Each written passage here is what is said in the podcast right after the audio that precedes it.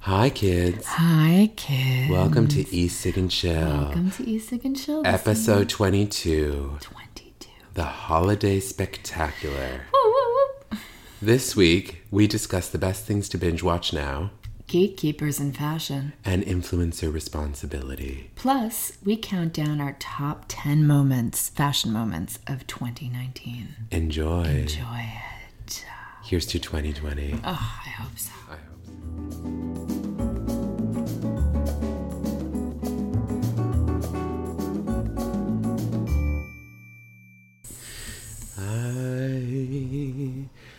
Dreaming. Of a Mauricio Christmas. I don't know Just the rest of the like song. All right. ones we used to know. Chri- I just saw White Christmas over Thanksgiving with Claire, actually. Oh yeah. Have you Did seen it get that you movie? in the mood? Two sisters. Do you know that song? Yeah, I Oh saw it a God. long time ago. Honestly, it's it's not it's not one of my faves. No, Christmas it's not movies, either. You know, Christmas movies can be very heartwarming, but they can also be very like I don't know. There's a certain like nostalgia, and then the nostalgia goes into the fakeness of the time, and then I'm just like, I don't know. I'm, I, I mean, go, some I go Christmas bah, movies are amazing. bah humbug. I like Home Alone. Oh, I do like Home Alone. I like Home Alone. I don't watch it that often. I love Home Alone. They're doing like another remake of it. Mm, they shouldn't. It's, this is what I was saying. Everybody's doing remakes. What was an, what's another Christmas movie you like? What are you like? Your top Christmas movies? I don't really have any top Christmas movies, honestly. You know what I watch at Christmas often? What? By myself and I cry all the time. What? Every but I cry in a lot of things. Um, Breakfast at Tiffany's. That's a beautiful movie. It's I not really a. Christmas movie. No, it's not. But- just like I don't know why I got into the habit of watching it at Christmas. yeah, it's nice. I resonate a lot with you know Holly. Have Go you ever- have you ever read the book? Yeah, And the book is so different. I read the book before I saw the movie. Actually. Oh, I had no idea about the book honestly when I saw Mm-hmm. the movie when I was younger, and then I read the book and I was like, "Whoa!" And it was such a great book, but they are two very different stories. sort of. Yeah. I mean, you the know, book is it's- dark. The book is much darker. It's much more obvious what's going on. It doesn't have all those Givenchy costumes. It doesn't have the Givenchy, it, but but the whole you know the whole kind of like prostitute angle is much Right. more obvious and Present. darker Right. and talked about. Right. Whereas in the movie, it's kind of hinted at. It's like a mad cap, like a mad dash comedy yeah, kind of a thing. Yeah. it's like hinted at and kind of like more gold digger than I, I don't think, it's. I mean, the movie gets pretty no, dark. but I the that whole reason why the with reason her why I brother say, yeah but that- husband, whatever. Yeah, but that I meant more like, you know, there's a I think especially in in, you know, when you read about somebody who's like actually a, a prostitute versus somebody who likes dating, you know, richer guys because they're fun and then gets lots of stuff from Right. them. Like there's a there's a darker twist in there somewhere. Right. The it. transactional aspect of it is very is different. Yeah. I mean, I don't think she's a girl about town dating rich guys, and I think she. There's a little bit of that though. There's a little. Well, I guess with the Brazilian and all. But then when she talks about like the powder room and how much money she gets to just go to the powder room is kind of like, you know, you get you get a little of the transactional stuff, but I don't think that it's obvious. I think it's like a, one of those films that if you are really looking for the cues, then you could You, see yeah. you can see stuff. Well, but I mean, even not, in the beginning when that guy's like waiting for her and he's like harassing her and he's like, "Isn't he buzzing? Do you remember?" And he's like trying to get in there and she's like, "I love you," hot whatever that that like fat guy and she's like, "You yeah, have to get out of here." he? Isn't he kind of like Or? John or whatever. But isn't that kind of billed a little bit as like a, you know, just somebody who's infatuated with her? Right. I mean, that's kind of the. I mean, it's the '60s. of What did you want them to say? And also the um, what's her name's outfits are Pauline Trigère. I mean, the whole thing is so beautiful. I know. And then I think too the transactional, you know, it's even more transactional actually if you think about it with the With him, male with the guy, yeah, yeah. and his whole, you know, she's being paid, his apartment's being paid, and his life is being paid by this by this amazing by this woman who has lots of money. So I mean, his decorator. yeah, I yeah. So I mean, there's so much. There's a lot going on, and it's actually kind of a forward movie if you think Yeah. about it. Well, also it's just chic. It just looks good. it's a It's, it's so inspirational just to get your like It's a very good looking movie, and it's also very look ready for the spring, It's for the new It's a nostalgic movie for people who miss that New York too. Right. I I think. think that's why I got into the habit of watching it. ASMR. ASMR, like, wow. So I haven't seen you in a minute. Hi, Mauricio. Hi, Ingrid. Welcome to E-Cig and Chill. Welcome to Eastig and Chill. Happy right in- holidays. In, the middle of my AS, ASMR moment. I know, Eastig and Chill, the Mm. holiday spectacular. We haven't been around for a while. We've been uh, both of us pretty busy, and there just wasn't a, a moment to really get this out. I know I haven't really seen it. you in person at all either. Like even socially, I think I saw you at um that event. That what was that event? I think I, again? s- we saw each other at Stockings Rita's with event, and then that was the last time. Yeah. I know. We But talk we pretty st- frequently though. Yeah, we took everything.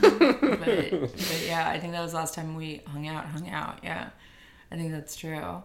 Um, What about um Love Actually? Are you a Love Actually fan? you know, it's funny that you should say So that. First of all, like, yeah, um, I am a Love Actually fan. However, I think I watched it so much when it came out. It came out when I was in my late teens, early. It's old now. It's like almost twenty years old, right? It's almost twenty years old. I saw a meme too on Instagram the other day that like Keira Knightley and the little boy are like five years apart. Uh-huh. I know. I told you. Yeah, yeah. I told Did you, you send that that. to me? Yeah, and I was like, yeah, because she was so young and he was so young that those five years really were crazy. right.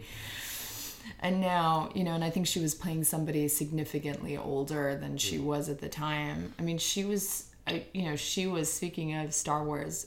She, She was Queen Amidala's. yeah, uh, stand-in, and she was like what fifteen then or something, and that was like two, only two years before Love. actually So my I like Lo- Love Actually. I think it's a beautiful movie, but I got a little sick of it, and Right. so and there's no, you know the, I don't know. There's no like tension there for me anymore. So I'm just like, oh, okay, you know. But it, it has its moments, and it's a re- it's a beautiful movie. Right. It's a great Plus, I like the movie. Jodie. I like um Emma. I really relate to Emma. What's her name? Emma Thompson. Emma Thompson's character and the Joni Oh Mitchell. God, and the, you know, both sides now. Oh.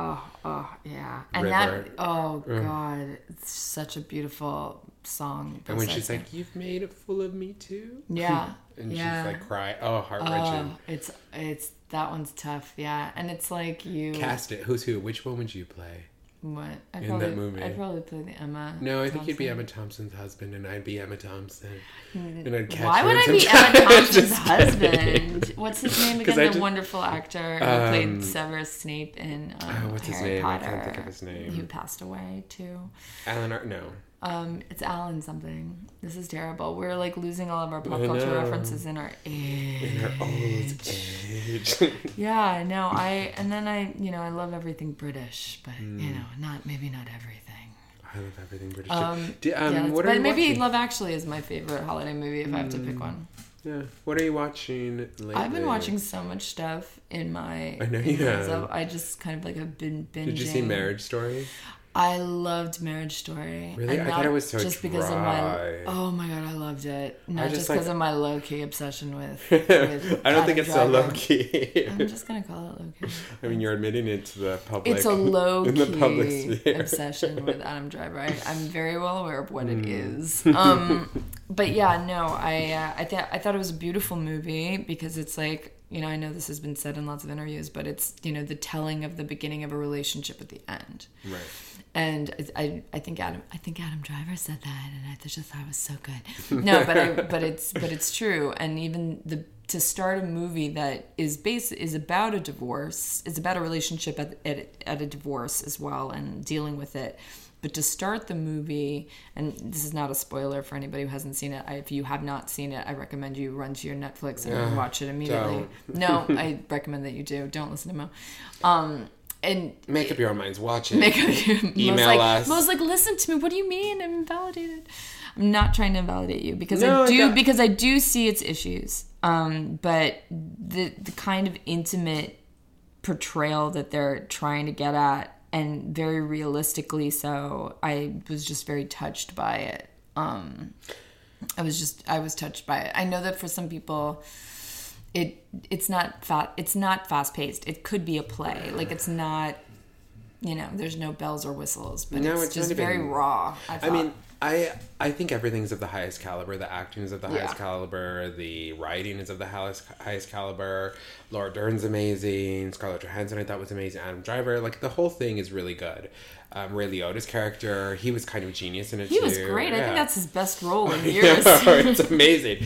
But it's just it, it is so personal. Mm-hmm. It's such a personal experience. Like it's almost like if I was going through a divorce, I would watch that movie to get tips on like what to expect. But if you're not really to expect when you're expecting. right, when you're not really going through the process, Right. it's just sort of like I don't really care about the way you guys are like Oh, gonna break up it. your. I did, Oh, I could got not. into it because it And wasn't a, long. for It's, like, me. For me, it wasn't about any of the things that they were arguing about. It was about you know quite simply again not give it. I mean maybe spoilers whatever. You can pause this for the next ten seconds if you whatever don't want to hear. But I thought it was about more about one person who was very strong in a relationship and one person that was like very happy to go along with it and then realized that she wasn't happy to go along with it and she was you know started to understand that that was why that she wanted other things than what the person and the person wasn't listening to her and then she, since she hadn't communicated that very well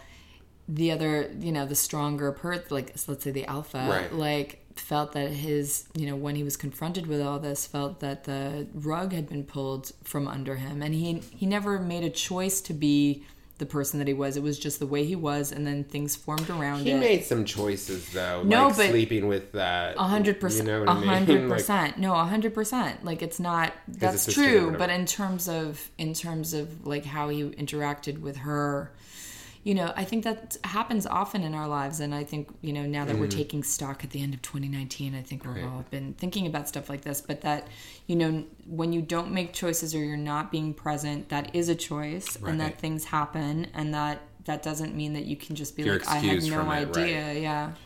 And then I just, yeah, I just, and I love, I really do like Noah Baumbach. I have you seen Squid and the Whale? Of course, I watched it recently too. Just It's a really like, great movie, Before I watched Marriage Story, just to get in that Yeah. in his like And I- framework. I think th- what I loved about comparing the two is that I think there's a subtlety to Marriage Story that didn't, that was not present for Squid and the Whale. I thought Squid and the Whale, as much as I really liked it and enjoyed it, was very.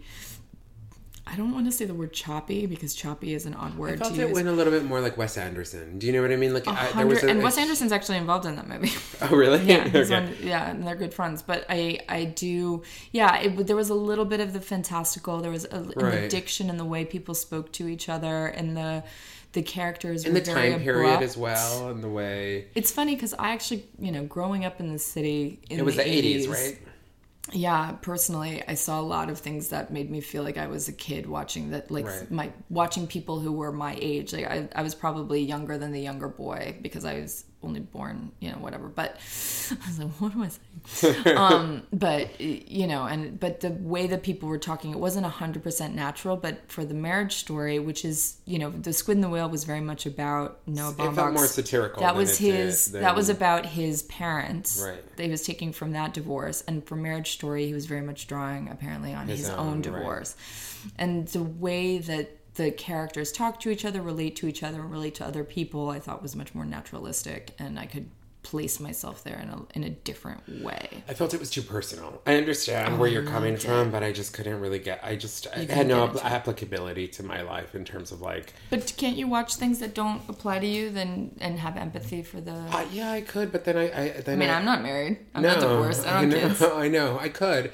Of course I could, but it had no applicability in terms of even like any like it just the eh, to me it didn't serve any kind of purpose in terms of like there was no joy, there was no like it, I, I lost me. I felt I didn't feel sadness really for them. I was just like feel it felt more like a documentary on Oh, like wow. a marriage falling I apart, and I was just like, Laura I- Dern looks good. it hit me, even though like Oh my god, I, I love just- Lauren. I love Lauren Dern's and character, so and but when, so well. and when Scarlett Johansson was kind of like on her couch, like telling her that her first story, part, oh, I loved that too. and she looks so like- good too in and that she- jean and the that- way that she, the mm. way that that whole scene is shot too. She and at a certain point, she's like blowing her nose. She gets up, she goes to the bathroom, she keeps on talking. And I was like, I'm so happy that they shot it like this because Right. it makes you feel like you're in it. Because that's the kind of thing that happens when you're having a, that kind of conversation. You go to the bathroom, you know, like still I talking. thought it was brilliant. I did that, think like, it was brilliant and well done and everything, but then it just, I like I loved it. 30 minutes. I was like, I can't watch the. I don't even think I finished the last 30 minutes. I was like, I'm not so interested anymore. It lost me. Maybe I should go back and try it again. I think you should. I honestly do. I honestly do. You know what I liked saw it. the other day? What? I ran. I texted you, I think. I was out eating ramen and I was like, fuck it, I'm to go see it. What? Like, first night it came out. What? Bombshell. Oh yeah, yeah, yeah. You really liked it. Right? Oh, I need to see it. I haven't seen it. it's amazing. The way it's just the tempo of the movie Mm-hmm. and the way it's done. And I find the whole thing fascinating, like Roger Ailes and Fox Yeah. News and the Murdochs and shaping, like, you know, the politics of this nation, of the world. Really, it's Mm-hmm. and just. having that guy be, you know, kind of a predator in a lot of ways. Who? Robert Ailes. Roger Ailes? Yeah. I mean, he. Not in a lot of ways. Like in he the way is. that you yeah. would be a predator. Yeah. See, even I'm conditioned to speak about it in in soft terms. Yeah. I I, know it's crazy. I, yeah, and I mean Margot Robbie and um, I mean Charlize Theron and Nicole Kidman. Charlize. I've heard and I've listened to actually, and I recommend this too. I listened to uh, very recently. Terry Gross had her on talking about the movie, yeah, and talked very, very specifically too about the prosthetics that she used on her face to look more like Megyn Kelly, and which how that was part of her process, and then looking at you know the and also she talks uh Charlize Theron and she's been talked about this before but she talks about her own uh experiences with sexual harassment uh being a young Hollywood Model and actress and model all and those things. actress. And it was you know and apparent you know there's apparently like a very famous director producer who Harassed who her? harassed her and she doesn't name him because I guess she had named him a long time ago when she started talking about it and none of the journalists actually wrote his name. Oh, really? Yeah, and she was like this is weird. So I and now that she has this big movie out and is talking about it, she says, you know, I will at some point rename him and work with somebody who will print it. It's just that right now it'll overshadow what we're trying to do with this movie. And I thought that that was very fair. Sure. You know, I, I mean, obviously it's fair, but it's very. I thought that was you know well said and, Right. and obvious. But yeah, I really need to see that movie because I'm fascinated and I'm fascinated about the pace and I love them. I love. I, And the technology, I mean, it is interesting that she talks about the prosthetics because, and the way she acts and drops her voice and the, you know, intonates and everything to sound like Megyn Kelly. But it's, it, it's funny she brings up the prosthetics because, um, what's her name? Nicole Kidman plays Gretchen. What's her last name? Carlson? Uh-huh. Um, and so like when she's on air, and I mean, she does a really good job too, and she has the full prosthetics to look like Right. her when she's on air and everything on the news, everything. But then like halfway through the movie, as she when she sues him and she gets fired, and then she's like living in Jersey and doesn't have like the hairdo and the dress, and then Right. she's like more casual or whatever in her own house. Like they don't use the prosthetics anymore. oh really? Yeah, I, I- I mean, I think they might, but I'm just like, wait, it's just Nicole Kidman. What happened to that nose piece? she left her nose at Fox. I Fox owns know. Too. Apparently, clearly. I would like to see it too because have you been watching? Allison Janney's amazing too, and she's in it. Allison like- Janney is an incredible actress. Yeah, I love- all And of I, it I also love the fact that she didn't actually really start being s- successful. I mean, quote unquote successful with success, but like, you know, really kind of mainstreamy, whatever people Right. say it is, until she was in her forties, which is very rare. Let's hope an that happens actress. to us. It's happening, kid. It's It's, happening, happening. The energy's there. Um, yeah, no, but the I was re- I'm particularly interested also in seeing it to kind of compare and contrast the way that they deal with the subject matter as opposed to that new Apple show, The Morning Show. oh, you told me to watch. It. A few people have told me to watch it because Yeah. it's apparently A really lot. good. But Some people hate it. Some people like it. I'm in the like it bracket. Um, I think it's very interesting how it a shot. I keep they. Yeah, I have to sign up for it. So the story behind it is that you know Brian. I always say his name incorrectly, so excuse me. But Brian Brian Krakow? Brian Shel- Skelter. Shelter. He was uh, the digital. He started out kind of quote unquote famous, being famous in media circles. I guess. I mean, maybe it was before this, but I don't think so. Um, when he was the digital director for the Times, he really kind Mm. of brought the, as I understand, he was in that documentary um, called Page One, I think it's called, the one that's about New York Times, which is also really awesome. I recommend watching. Where it. did you? wa- Where is it available? Um, that I don't know. Uh, you have to Google it and Page see one. where it's where it's available now. But it was uh, it was in theaters, I think. I mean, this is uh, quite old. It's like we're talking like seven, Right. eight years, something like that. And uh, anyway, he wrote a book about morning TV and the insides of it and a story that was around it because he had been spending so much time um, at morning shows and kind of seeing behind the scenes. And his book was, I think, centered not around sexual harassment, and that could be incorrect. I didn't read it, but they moved it because that now, especially with Matt Lauer, that was a huge issue. Where is Matt Lauer, by the way? That's a very good question. But so they moved it and um, to kind of be about Me Too within that kind of crazy world of morning morning news. And uh, Jennifer Aniston is incredible. Reese, Witherspoon, Witherspoon. is incredible. I mean, the the acting is incredible.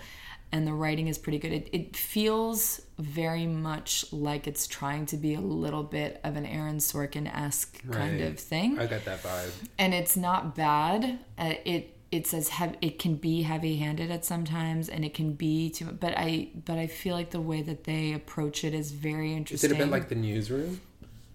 no, Not as serious. It's more. it's it's serious about their own subject matter, but what they're putting on the airwaves is not as serious. Right. Does that make sense? yeah, yeah.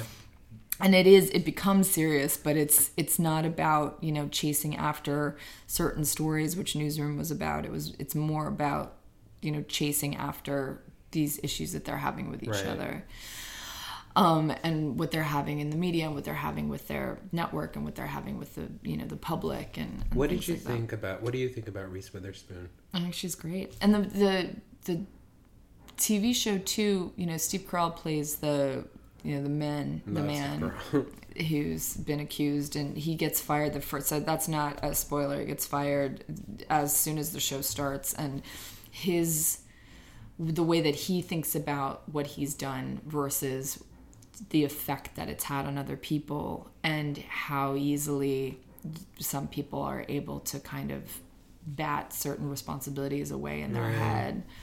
Um and not understanding you know and not not being aware of of their own actions. It's really uh it's i think it's very subtly done and very well done Did you watch? I think I texted you to watch Last Black Man in San Francisco. yeah and i Have haven't watched it? yet no I just like it's something my friend Jeff recommended it to me. I was supposed to go to the movies with him when it came out, I think over the summer, and I just didn't end up going with him. And he went and he loved it. And then every time I wanted, I was going to go to the, movies. It was like not.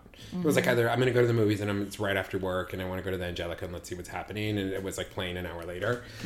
Um, anyway, it's on Amazon. Okay. It's amazing. Just watch it. It's beautiful. It's like the I I am so spellbound by this movie and just the story and the ideas behind it and the way it's just like uh, I don't know all these like different like like different I don't even know how to say it different cultural moments in history that were sort of you know like Joni Mitchell and mm-hmm. her and her musical over and like and like skateboarding culture in San Francisco and the way it's sort of and the idea of property and ownership and then sort of all lens through sort of African an African American mm-hmm. lens it kind of mm-hmm. it, it just is so wonderfully eye opening and it's well done obviously. It's well done. executed.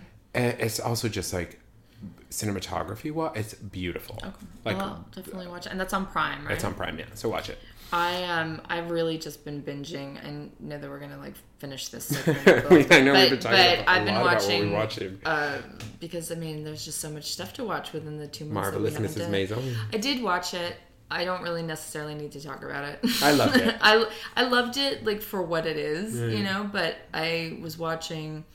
I have BritBox because I'm Of course you strangely obsessed with this stuff, and I started binging um, Prime Suspect like from the beginning, which is the uh, Helen Mirren Mm. uh, from. It started out in 1991, which it sounds so a long time ago now. You were And- talking about this in her and then suits. I think the and last we went one, in a whole the suits and everything, and especially in the very beginning, and the way that everybody dresses in the beginning, and the way that most people dress towards the end, and you know the this evolution of this character for so long and she she does it so well. So if you're into british crime drama and handsome women. and, ha- and beautiful it's just so well done that that i think that uh, that's definitely worth it. handsome natural born women. Um so yeah that's, an inside joke. it. anyway. But yeah no 2019 man i watched a lot of stuff. Hey i feel like we broke a lot of news here. Like phoebe waller-bridge i hadn't heard about her until we started talking about her here. And i was obsessed with her. And it was like then two months later like not even like three months later mm-hmm. two months later she was on the cover of vogue. Mm-hmm. heard it here first kids. Yeah she's you know she's great. Oh yeah, yeah. Broadchurch i want to talk about too. And phoebe waller-bridge is in season two of broadchurch so. Is that the olivia colman? Yes it's so i know you keep mentioning it. I need to i just broadchurch. there's too much to watch. There's a lot to watch and you know it's good to be obsessed with sort of a genre so you can narrow it down and find right. the best ones but but those are really Plus they're it's, good. it's the holidays and we have time to like binge. Hopefully you guys do too.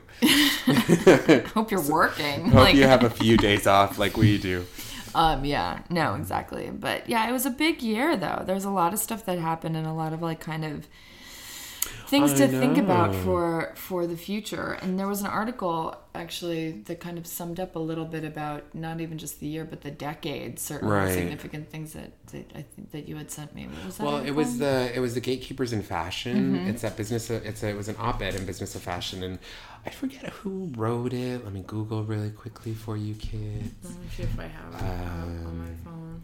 It is by Chantal Fernandez, uh-huh. and it's the op-ed "The End of Fashion Establishment Gatekeepers." Um, and it's a fascinating article not, not because so basically the premise of the article is that the power has shifted within the fashion industry from a few people at the top of the industry buyers editors stylists you know um, Buyers. Did you say buyers? Yeah, I just say buyers. buyers, buyers, buyers, buyers, editors, buyers. stylists, designers. Um, from a few, well, not even designers. It's more like the people in between who would um, take what was happening on the runways and then get it out to the popular culture. You know what I mean? It was coming from this. They would choose which ones to fast track right. and support and all that. Crap. And coming, it's like coming from the ivory tower, sort of that whole mentality. Yeah. But it's um, so that shifted, and that I think was probably the biggest shift in the last decade. Mm-hmm. Uh, it, in terms of of the fashion influence, yeah. Absolutely. In term, well, in terms of the fashion industry, it's just I think the power shifted entirely to the people. You know what I mean? Yeah. In a lot of ways, in terms of, I think you're getting, you're able to, like for example, in the article they highlight Virgil Abloh, who before he was even profiled in Vogue, he had already amassed a following mm-hmm. of five hundred thousand mm-hmm. The of a half a million followers and then so and the only reason why he was profiled in Vogue was because he was on the ascent to take over Vuitton Men's as the as their creative director. Mm-hmm. You know what I mm-hmm. mean? When like this article should have happened long before when he started off. You know, he had started off wide and he was Kanye West's artistic director. So it just it's kind of um it's just interesting to see where the dollars are going and where the influence is going in terms of where the corporations like it's such a fast it's so transactional. It's See, so that like was actually what i was going to say too. I think that it's correct in a lot of ways but like we've all talked about on this podcast before many things can be true at the same time. Right. so i think that yes has a lot of power has the power shifted i almost don't want to say that it's the power has shifted however democratized democratized yeah but uh, because Ish. it's still I think it's still very much ruled by certain people. Right. And that is, and I can get to that, put a pin in that, but I think that that's a very human Let's come back thing. to that because they talk about that. It's a, it's a, very human thing to do. Mm-hmm. But I also think that what the, what I think is absent from this op ed, even though I think it's wonderfully done and very, it's thought provoking, and I think it's good that it was written, but doesn't talk about investment. What do you mean by that? So it doesn't talk about how certain people will certain investors will choose to stand behind a brand right. and that money will also be a huge part of whether that brand lives or dies right not just how many followers they have so yes is that maybe part of seeing the followers and seeing that kind of for lack of a better word energy behind audience, a designer you know what i mean it's like it's a built-in about audience. their about their investments surely absolutely but it, there is something to be talked about where it's you know now it's not just about you know taking your fairy godmother wand and you know clinking somebody on the head and buying their Right. you know their thesis and then putting it in a chic place and then having like Right. the beautiful people Like look a at it Proenza and then when Schouler it- right. right exactly It opens up talking about them. and I'm sure that, you know, Proenza is also a very good point because it, you know, they've been looking for new money in 2011. I mean, even before 2011, they were like Wunderkins, and Right. people were like, "Oh, Proenza," and you know, they weren't necessarily mass in this in mass luxury in a in a way, but they were definitely known, and they were cool, and they Right. had cool friends, and they hung out with the coolest people, and the coolest people liked them, and their And were shows were getting hard to get into, and they were and- getting covers, and they were doing all this stuff. And then at a certain point, they, you know, sold part of their company to uh, what's his name? Andrew They sold it to, and then Valentino. Valentino. So it's like you know who then I think sold it on. So you know, it's it's. I think they bought it back they recently. if they had more stability for certain things, and maybe you know in terms of money, that you know who knows what would have happened. And so sometimes things just don't click. Right. It's just the way it is. I could probably write a paper about it if we had time. You guys probably don't want to hear too much about it. But I do think the the point of us even talking about this, what I guess what I'm trying to get at is that big money stands behind a lot of fashion. And it's not just big money like the you know we talk about influencers and media but you know real investment goes into this stuff and a lot of that has to do with whether a brand is successful or not well, I think something. and that i think needs to be part of the discussion Right. Well, I think something that's I I agree with you, but I think something that's interesting that you talk about too that that this article doesn't really like. Um, ta- it hints upon it, but it doesn't really go into depth about it, which is also like artistic integrity and artistic merit in Yeah. terms of. Pri- so I think like the the way it used to work, or this article, what was disrupted was the structure of which fashion worked before, in terms of the anointing of the Mm-hmm. celebrity designer, like Anna finding McQueen, or no, it wasn't really Anna. It was what's her name, Isabella Blow. Isabella Blow and thinking promoting- Of, I'm you're thinking of- thinking of, um, Galliano, Galliano, and you know Anna, you know promoting them and then creating them into these huge megastars, right? And aligning them with you know Mm-hmm. The right people, the and right Mm-hmm. the LVMH, and the right money, all those things. But it was based on artistic integrity and artistic merit of this is something new and this is something Mm-hmm. kind of i i idiosyncratic. Its own. It, it's a it's a singular voice that deserves a stage. championing championing a singular voice. Yeah. Whereas now that the power has shifted, democratized Mm-hmm. into the hands of the people, into the audience of like likes and Instagram followers and all these things, that maybe some like you know you get you get hoodies and sweats with logos. Do you know what I mean? Like it becomes more about allegiances and it becomes more about branding and it becomes Yeah. more about that than it does actually become about this is you, you're recreating a bias cut gown. You know those those there's a loss. It's like lost in translation. Some of this, you know, And I technical skill, artistic merit, artistic skill. Not to say that they can't or don't or, or do, you know what I mean, but I think that it that's just where like, there's a big shift so as let well. Mm-hmm. me let me put this to you then about this article. So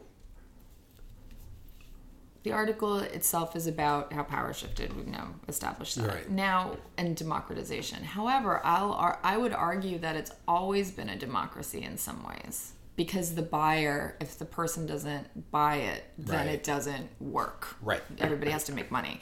So that is the same. Right. What has really changed is what's been put who puts what in front of the public Right. and who follows what. Right. And so it's it's what's been democratized and it's actually like minutia, I guess, is the fact that voices that were so influential, you know, 10, 20 years ago, the cult when you and I were coming up, the cult of the editor, everybody wanted to be an editor Right. because they were so influential. They didn't make I thought it was like that the most important job the- in the whole wide Yeah, well, world. I didn't think it was the most important job, but I definitely thought that was important, and it definitely had, you know, it, people were respected in Right. a different way, and now the that those stamps of approvals that were so coveted not so so long ago are now of course are still significant Right. but not the end all Right. and people have kind of like re- rebelled a little bit against that and that has to do with eyes on eyes on you know butts and seats eyes on Right. stuff eyes on pictures eyes people reading magazines how they literally absorb like 10 years ago now that we're really thinking about this decade at the end of this year you know i didn't i had a flip phone until when did i Ooh, get I a- don't even when did i get a blackberry? I got a blackberry in 2008 and that was my first like quote unquote smartphone, Smartphone. and you weren't even really looking at images on that. No, and then i like got another blackberry that you could look at you could actually be on the internet but it was very slow and Right. it was just not the, what it is now. Um, and then I got an Android later on in, into the early 2000s. But it, you know, that that was really the beginning, and so it's really been these 10 years Right. when that has. And we thought before that it's like, oh, you know, everyone's going to read things on their computer, and I'm like, reading on your computer, what? no, know. no. so now we're in a whole other stratosphere. So I guess what I'm trying to I'm trying to get into those little details because I think they have significance in terms of how we'll process this information going Right. forward. That it's not just about like the, it's not just about democratizing it was a democracy to begin with but it's literally about the loss of the power of ah, certain right. people to be able to say because obviously too if if a lot of people are looking you know it's the mob mentality if a lot of people say and whatever anna Wintour says is the most amazing thing ever Right. and then it goes into a magazine and then it trickles down and then the, then that's a trend that everybody's buying or a lot of people are buying Right. and and it's very streamlined and it's very like it's easy to kind of look at and understand and now it's certainly with the proliferation of crazy information all the time and access to buy anything anywhere all the time, Right. then you're gonna that's gonna change. Right Certainly. no i agree with you You know? I, I i do think that there is then this opens i mean this this this new system that we're in then opens itself up to a lot of confusion Mm. and also like mass hysteria in terms of trends and i don't mean trends just like in blue is the pantone's color of the year or whatever i mean trends more in terms of business trends so Mm-hmm. for example i feel like you read about something like although I don't think like diversity in fashion. Right. It's not really a trend. I think it's here to stay, but it's something I that it's, so. it's like a huge it's like a huge shift, right? Right. There's we're trying to be more diverse across the board.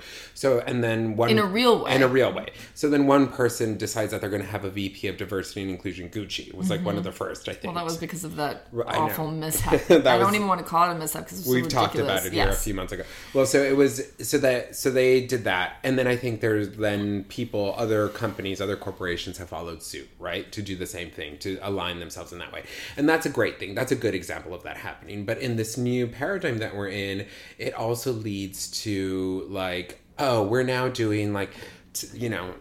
X brand is going to do a a different sales model for the season, and we're going to mm-hmm. be in season, and we're going to do this and this and that, and then it, it can be like a luxury designer, and then all of a sudden you see like 10 businesses shift their their thinking Mm-hmm. to try to do the same thing without even knowing that if Mm-hmm. it works for them does it work for you know what i mean it just becomes sort Well, of mass people- hysteria in like I think people, and I saw it. You see it in the in the media industry, and you definitely see, i see that it. a lot in my consulting work And I've seen a lot of it working for smaller brands, working with smaller brands and bigger brands from the brand's perspective of how they're going to market their stuff because the business itself is based on a very is based on an old model. The whole thing is a house of cards. yeah And so when you started taking things away, like you know that pe- having relationships with magazines are not as important is not as important anymore, and you take away certain things and you take away certain se- ways that people buy,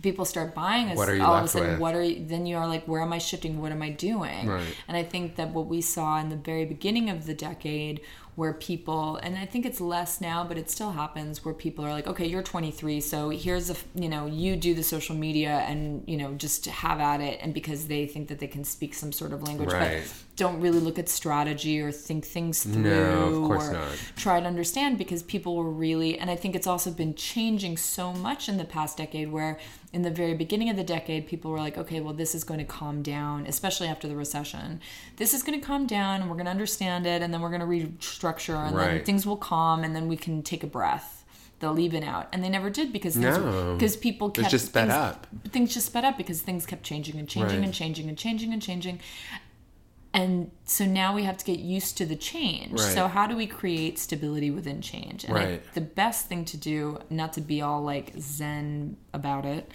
but I think to abandon, to really take stock of how things work, Right. to abandon attachment Right. to Long-term the way, goals. But, but the way to abandon attachment to the way it works and see what works now. Right. And I understand that that's very hard to do when the basis of what you're doing is based on projections. Mm. But maybe we need to go back to a place where we accept that certain things are going to change. Does that make sense? Yeah, it does. I think because people i and i'm sorry to interrupt you because i know i've been talking for a while but it just seems the the basis of this business often has been older people men and women i'm not going to you know whatever older people being like this is the way that it works. I've worked so long. I've earned this. I've earned that. And then are for a larger part of this decade in a lot of ways and i'm not naming anybody holding on bare knuckled for dear life for things to stay the same. And i think that's hindered progress. Right. Anyway, sorry. No, I agree with interrupted. you. No, no, no, I agree with you. I was just going to add to your, I was just going to add to your comment also to have some sort of strategy. I think there is that. I think I've I've seen that definitely in some of my, um, you know, just out there in the industry. I also Out there. in the industry, I but I also see people who don't understand what's going on a lot, and just like what I'm, what I. It's like, what's your favorite word? Cacophony. It's Cacophony. like a cacophony of like like likes like a million likes doesn't mean or a lot of likes doesn't mean that it's going to translate to dollars mm-hmm. and that can't be your only strategy mm-hmm. you know i think you really have to have like what are your long-term goals what do you really think about your brand and how do you get there so on a step-by-step day-to-day Yeah. week to week month to month kind of a thing and really think about that and try to hit those goals and make sure that everybody's aligned and on board and be okay with change Yeah. and like be there for change and and know that it could go you know that it could take a shit that Yeah, not it could it take a shit it that could could just take shift a big shift. that it could take a shift and and not be scared of it and not be scared of it. And I think that's absolutely right. And you know, in the last like five years or so too, and I think this is something that people took for granted pre this decade, Mm-hmm. where designers really need to. You know what it's like what I say to clients all the time and what I say to anybody all the time. What is idiosyncratic about your brand that other people can't get in the marketplace? right and to really get back to that and to really get back to what the brand is about what's your brand about Ingrid? no but seriously like really get into what it's about because there there will just be shifts in the industry Right. always but if you stay true to why you're creating right then then that's got to be a large part of what takes you through the the Right, kind of the right. bumps of whatever this is Well, speaking of Proenza Schouler, um. Schouler, there was an interesting article in WWD, I believe, a few. It was when they presented their pre-fall collection, and they talked about you know taking their business back into their own hands and sort of restructuring, um, how they were restructuring and how uh, they were going to approach uh, their. Des- the whole business strat how the, the whole business strategy was changing and how that was affecting their designs because they were presenting the pre-fall collection and they and and within as a, for the first time owning it again. And within this structure they also started talking about sort of house codes and what's been successful um, in the industry for a lot of brands and it's what you're talking about. It's like having a, a voice that's authentic. Mm-hmm. And i think the the big way this is shifting on a, on a design perspective and in a design field is prior to this decade we mm-hmm. really saw season to season designers be inspired by different things. Mm-hmm. So one collection could be it's japanese horror movies like a mm-hmm. rodarte and then the next season it would be something else. And though they would approach it in the ways that they approach everything the collections could seem very disjointed and you and you don't really see that for the successful brands that are working today. When you see like a gucci or a celine or a vuitton they're always working within the same sort of house codes and the needle doesn't really shift too far although there's like new approaches to maybe embroidery or different things mm-hmm. you can tell from a million feet away that mm-hmm. that's like a, you know it's about branding it's a branding exercise in a different way and, that what's can- being produced And it can be good to change too, but I, it's you know, so it's not that I think that people should. i just found that interesting that A- they a hundred percent from their approach And it's also comparing. Let's compare. Just using your two examples, like let's say an LVMH brand like Louis Vuitton, and let's take Rodarte. You know, these are two very different brands. They're different in their composition. They're different In in their what reach. Who, in their reach. They're different in their the money backing them, Right. and you know certainly if somebody wants to do a collection based on Japanese horror film, that's hundred percent up to them. Like obviously, but you know LVMH is a different. It's a these are these are all things that are not going to be for everybody across the board. Right. And LVMH, they're you know billion dollar business. Uh, it's it's completely different different section. But I, if you wanted to do let's say a collection of Japanese horror film collection, if you can do it through the lens of who you are still and not That's copying right. anybody and still have it be something even if it in its aesthetic doesn't necessarily resemble but maybe in its like life and somehow That's what I mean. resonates like with the that- people The inspiration can come from everywhere, but Right. it's like the it's working within a framework that people understand and relate to as what you are and stand for. What are your values? But it's what storytelling it's brand architecture. But that story brand Right. architecture is storytelling. I mean, Right. that's really what it is. It's narrative building. Right. And and when people like tr- I think something that we haven't talked so much about in this pod is the whole phenomenon of the trend forecaster, Mm. which has been around for many many years. And for people who listen to this podcast. I've listen to applied this for a lot of trend forecaster Yeah. jobs in my in my past, and I've never been have. like. I think we all have been like trend forecasting. That's I'm not so because it's also this amorphous. Like, what does it mean? But it's very statistically based, and Why won't they hire me? you know, so it's trendy. creating these things, and a lot of people were looking at very much the same, you know, reports about what was going to be cool. And I think there was an automated it, for certain brands. I'm not going to say which ones. I think there Mm. was an autom- automaton idea of like, well, this is going to be big this year, so we have to make like short, well, which is also very understandable because that's also ne- necessary. You know, there are different types of brands. There's different things. I just, I guess that what I'm trying to get at very long windedly is that things are changing. People need to get a whole new outlook on how they look at it. And, you know, when we look at influencers too, which is also part of what we wanted to talk about today, influencers, a lot of them were bloggers that matured into the new medium, Right. uh, like Bryanboy or whatever. Or your news source. You I- get all your news from I really, Bryanboy. I like Bryanboy, not just because he lives in Sweden right now, but I do, and he has he has something that I that I'm into, even though some people, whatever. Anyway, I'm into it. Um, I don't take it too seriously either, and I don't think he does either. But I, um, I don't know much about it. I like.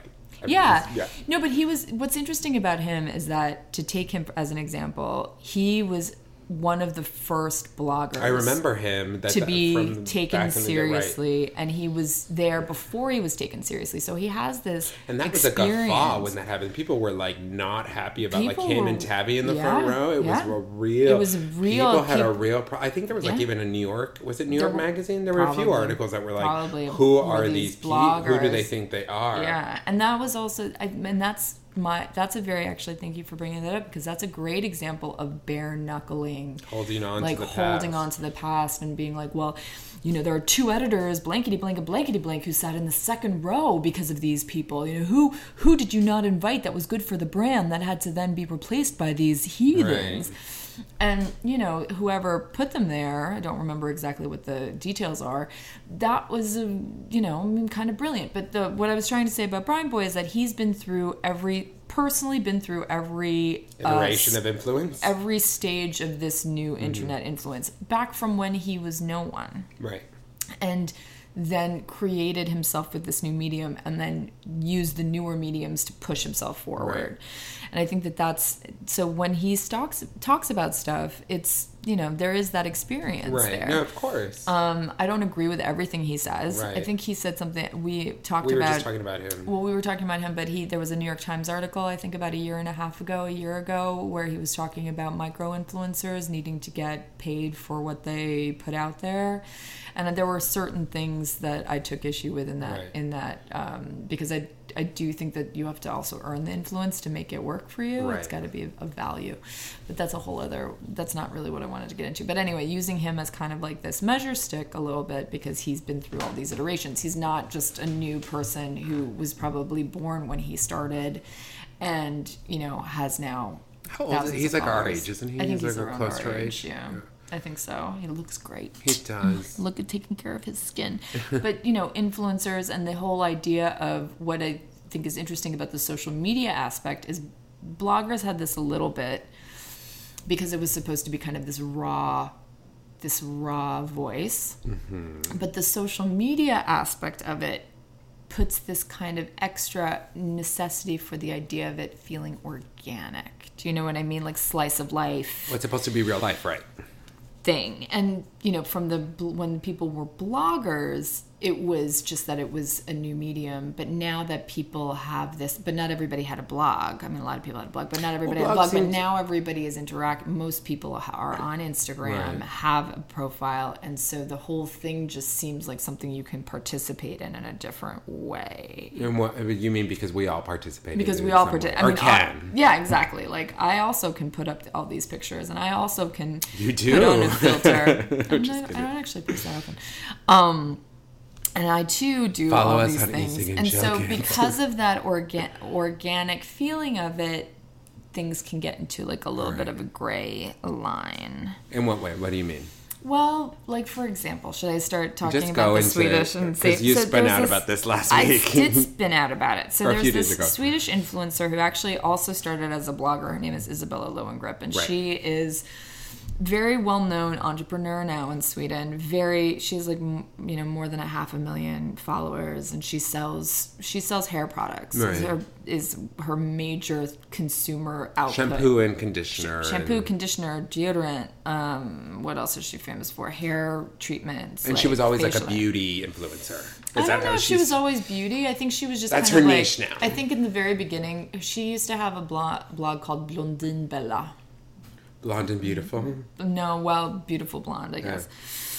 And um, it, it became really big, and she became kind of one of those like stars. And then she started kind of t- taking that down a little bit and really focusing on. I mean, she still blogs, but the entrepreneurial stuff and you know taking over the world and pushing forward. And she became kind of like a little bit of a you know a star for women for business. Right.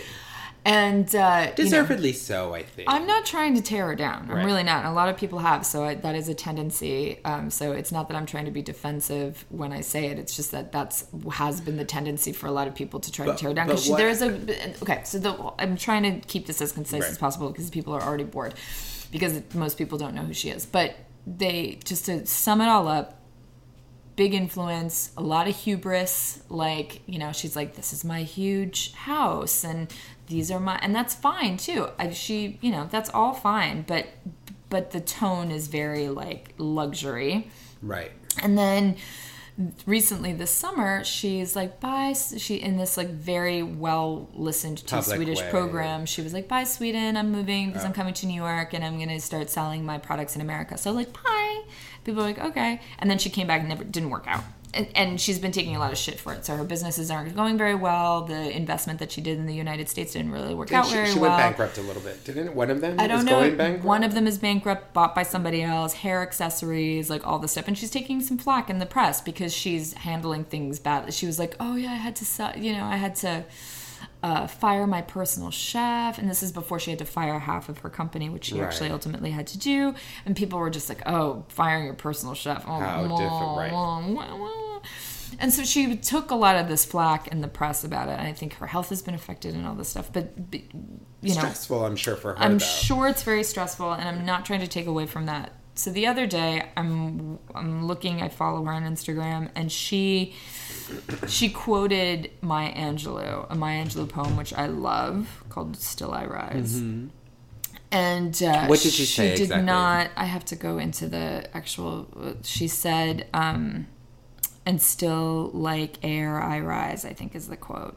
I'm trying to. I'll look it up, but that's basically what it is. Right. This idea that she has to rise up through something to be whatever. Right. And I just read it, and I just realized that a lot nobody said anything, and I'm like, it's because a lot maybe a lot of people who follow her haven't read the poem or don't think about the poem or whatever. I'm like, you're fucking quoting Maya Angelou.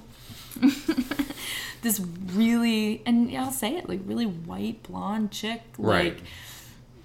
Not attributing. First of all, the Dealing with some financial struggles in her personal life. yeah, she's fine. You know, she sold her she sold her house, and that's I'm sure really hard. And I'm sure she's downsizing, and I'm sure that's really hard. But like, it just You were upset because she's aligning struck, herself It just struck me the con the it just struck me the context of what she was saying, how she was saying, and not even attributing to. Everybody can be inspired by it. Right. It's an incredible poem. If you haven't read it, read it. Um, but it is, you know, it's just felt very off to me in a real way. And I wrote about it. I wrote a thing. I wrote a uh, Instagram uh, in English, and I was just like, "Listen, like, you, don't you think you're a public person? Shouldn't you be attributing your quotes? Right. Because it's an incredibly famous poem and by a very meaningful author. Not that that should have it. You should always quote, but and then two, are you really aligning your issues in the same way as what Maya Angelou is kind of talking about in this Right. poem? No. So that's a personal thing on my end. I think a little bit more, in the very least, fucking Right. put that it hashtag Maya Angelou. Like, Right. fuck it. She didn't do it. She there was no response for it. I actually like, and I went, wow, I got a couple, I got likes on the Right. the Instagram bit, but I was just like, this is a real issue for me that there needs to be. It was a wake up call of like what It really set you off. it really set me I know, off you for called like me about it for a couple days. days. we talked about this. and I- and it's hard to talk about it with American friends because they are like, who are the, who's this fucking who's this chick? And I was like, her business failed in the United States, so you don't know her. Right. But I, you know, I'm not saying that with glee, but it's like that's Kind of were. No, I just was like really, really pissed about it, and also pissed at the loss of integrity. And I'm I not. get that part of it. I do think that you are that she should be allowed to quote. Like she has the freedom and liberty to say like Right. this. Hashtag me, Angelou, and then let's talk about why I'm angry. But like, at least ha- like at least that. Right. At least that. Like, at least that. I'm still so I know. I'm gonna drink my LaCroix. Go enjoy your LaCroix. So this led us down to a whole conversation that we were talking about today, which was Obviously, I'm like sitting here stewing with my little paws in the air. I'm like, the responsibilities of influence. yeah. Because mm-hmm. also what happened today with Bryanboy. Mm-hmm. Different issue Different issue. same idea in some ways. Where i was watching Bryanboy i think it's still up but by the time we publish uh, by the time we publish it it probably won't be. Um, but he uh, was talking about how and i don't know the specifics of it. I didn't even look to see what it was. But basically a lot of influencers are taking flack from people because they went to saudi arabia for some music festival and they were paid a lot of money to do it Right. To promote Saudi Arabia as a travel destination, but, I, tourist but we're not 100% sure who paid We're not sure who paid if it was the government or if it was some, right. So we don't, or if it was the people who are doing the festival or whatever. But then he went on to be like, well, he went on to say that he thought people who were criticizing them really need to check themselves because a lot of them were coming from countries who not themselves have great human rights records, such as the United States and The their United migrant children on the border. and Uh, like the way that you know gay people in some parts of the country are being treated, and, right. and things like that. And I thought that that was fair. I do think it's a In some separate. ways. I think it's a separate issue. It is and it isn't. I think it's part of a. I think it's. I mean, they're obviously in different zones on different levels, but I think it's part of a larger discussion about responsibility. Right. And but I agree with you when we were talking off pod about this because we had a whole discussion about it earlier. Mm-hmm. I mean, not the two of them. I meant more his criticism of other people criticizing the influencers for going to Saudi Arabia and promoting it as a travel destination. I think his criticism to hit back at people who are coming from the United States or from wherever country that they're coming from and to say, hey, your country does horrible things too. He doesn't know whether those people agree or disagree with whatever is happening in their own countries either. So I think that it's two separate. It's it's yes, he is correct that there are atrocities across the you know, mm-hmm. which is an issue we should all talk about and or which is something you should know about your own countries Right. and policies and things but i don't necessarily think it's the same argument because you just because someone's from a certain place doesn't automatically assume that they are not no, but I also think I think what he's trying anti- to. I agree, but I think it's he's talking about it as best he can within the dialogue that exists. hypocrisy right but within the dialogue that exists Right. so they didn't say hey i'm te- you know i'm doing this from blankety blank you know and i know that here we have a lot of problems too however you know pushing this onto an american audience when this this that and the other thing Right. that there's no balance in the in the criticism and then also if they're in the country then in a lot of ways you are you know unless you're like Complacent, you mean, or like? not complacent because I mean we're all living. I mean, what do you what are you exactly? supposed to do? That's I, I agree with that, but I think it's just the idea of if these people are making money off of this, then what are we all making money? I I thought it was a really a contextual Well, it's something thing. that it is. It is a contextual thing. It's something that we talk about often. It's like know where your money's going in terms Right. of if you're sitting around and saying like, oh, I, you know, I am full rights of, or I believe in rights of this and this and this, or I only buy green or whatever. But then you're going to a corporation who maybe this part of it is green, but then they're like one of the biggest. Um, polluters in like some other area or some other part of they their- try to make everything Right. from organic materials, but what they don't check to see how or much money the factory made by children. Yeah. yeah, exactly. You know, there's Like- so many different areas. So you just be. I think it's all about awareness. I think it's all about awareness too, but it does bring up this idea, I think, of of responsibility and you know, I don't 100% agree with him. I think that it's just something that we all have to think about in a different way when we when it comes to influencers Right. because there's no body at least with with let's say an- Journalism. journalism or with magazines or whatever there's a editorial board there are people who are checking it or should be hopefully and there's a, just a, a way of doing things that's almost I mean- institutionalized and then with you know influencers it's very much kind of a no man's land. It's and no they've it's and they've, they've started doing you know with posts where people are getting sponsorship money that you have to say that this is an ad. Right. and that's a good idea. I don't think it's being enforced completely. In sweden it's actually been enforced pretty well. People have actually been it's partially because people have been reporting each other. But um but yeah it's it's pretty well enforced. But here i i still see a lot of that not Right. happening. Um but and that's a good way to begin but i think that the whole structure of how we you know apply our critical thinking to media Right. has to kind of get more sharp And I think Instagram is it's like a tool. It's like not a tool, but it's like yeah, You're a yeah, You're a tool. It's used for a lot of young people use it. So if you're like a 12, 13, 14 year old, there's like you probably don't have the awareness of that this may not be real life. But if you're exactly, there's that too, and I, You know I I mean, mean? that's the old that so is education and, edu- awareness is and that's key. the old issue with fashion magazines too. When people were like, "You have skinny models." I mean, this is something that I heard when I was a kid. This And- big problem with skinny models on on magazines, and that people were thinking they were real life, and also in ads. And you know, now that almost seems like a benign thing. well, in I think in England, is it England? know they what I put mean. like an like they put um If something's been rendered changed, Right. they have to say. Yeah. on their advertisements or whatever this is, whatever. Has And I didn't mean to say that the other whatever. thing was benign because it's not a benign thing, but it almost feels like old. It's, it's an old thing? discussion. There's so many other things. The skinny models on right. skinny models on mean, fashion still magazines and billboards. A hundred percent. I'm just saying that that the conversation's still happening. It's just now we're talking about it across the board Right. in a different way. It's not just billboards and magazine covers. Like it's just pervasive. Well, and also that's the whole thing too is the that we're talking about in the beginning or earlier when we were talking about the democratization of fashion of like who the gatekeepers are. It's like a lot of that in terms of the skinny model and the diversifying of the body and mm-hmm. having that awareness, having people be aware that you know images are retouched or unretouched or whatever is coming because people have spoken up. Yeah. You and also are doing their own thing too, which is the huge plus of having these mediums where everybody can use them. Right. Where people are like, I will not be, I'm going to be body proud Right. and I'm not going to be pushed in some sort of corner and I'm going to do this anyway. Um, I'm old fashioned. I'm going to be body shamed. Hurry, we have to just to wrap up because we're running out of we've run out of time. But what were your top ten moments? What would you say are the top ten moments of 2019? I mean, We made a list, so we already know. yeah, you why don't you read? I don't even know. Okay, I'll go I'm through. I'll. I'll go. Um, first, I think Karl Lagerfeld's death, Yeah, I think that was big.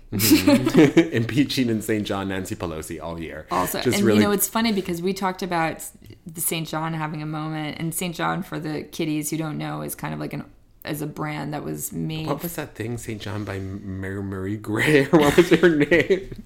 Kelly Gray in St. John with like a white tiger on the beach with Well, like back in the day, St. John, the woman who designs and owns St. John, only had her daughter in the ads. Kelly and so you would be like, who is this person? And they would buy all these ads in Vogue, and you would buy Vogue, and you'd be like, who is this person? She's only in these ads, too.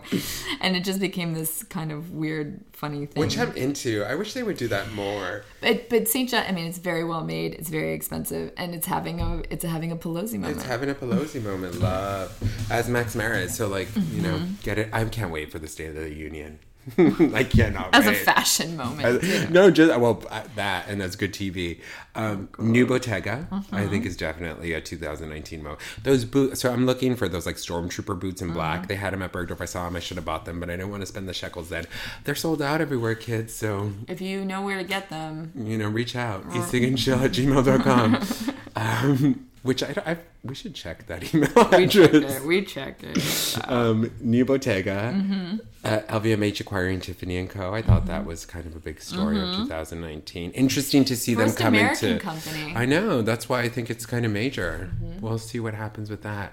Um, this one was a U, and I completely forgot about this, but I'm totally behind you. J Lo closing Versace. Oh my God. Oh, a hundred percent. hundred percent. And And also for people who are our age who remember when that the insane amount of press that dress got when she wore it when she was dating Puffy.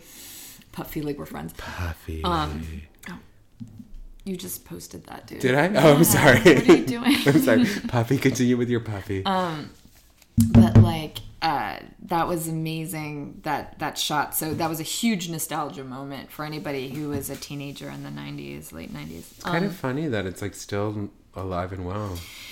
Yeah i mean she's fucking looks better than she i mean she looks i almost think better than she looked back I then know. I And agree so with you. So she just i mean she's incredible anyway so yay j-lo have a happy 2019 i'm sure your 2020 is gonna kick some ass I'm ready for 2020. Um, Pyer Moss and the BOF beef. I thought that was a big BOF story. beef, that was a really big story if you didn't read about it go back and google it We also interesting stuff Potted about it, so We did. catch up on your pods. Yeah, catch up on your pods. You should. We don't even need to. I know we're rushing through these now, but like people just listen to the. Uh, Whatever, it's fine. Diversity in fashion. Yep, big, Big, deal. big deal. And not just you know not just representationally in terms of models, but also you know in New voices, structurally. right. Yeah, exactly.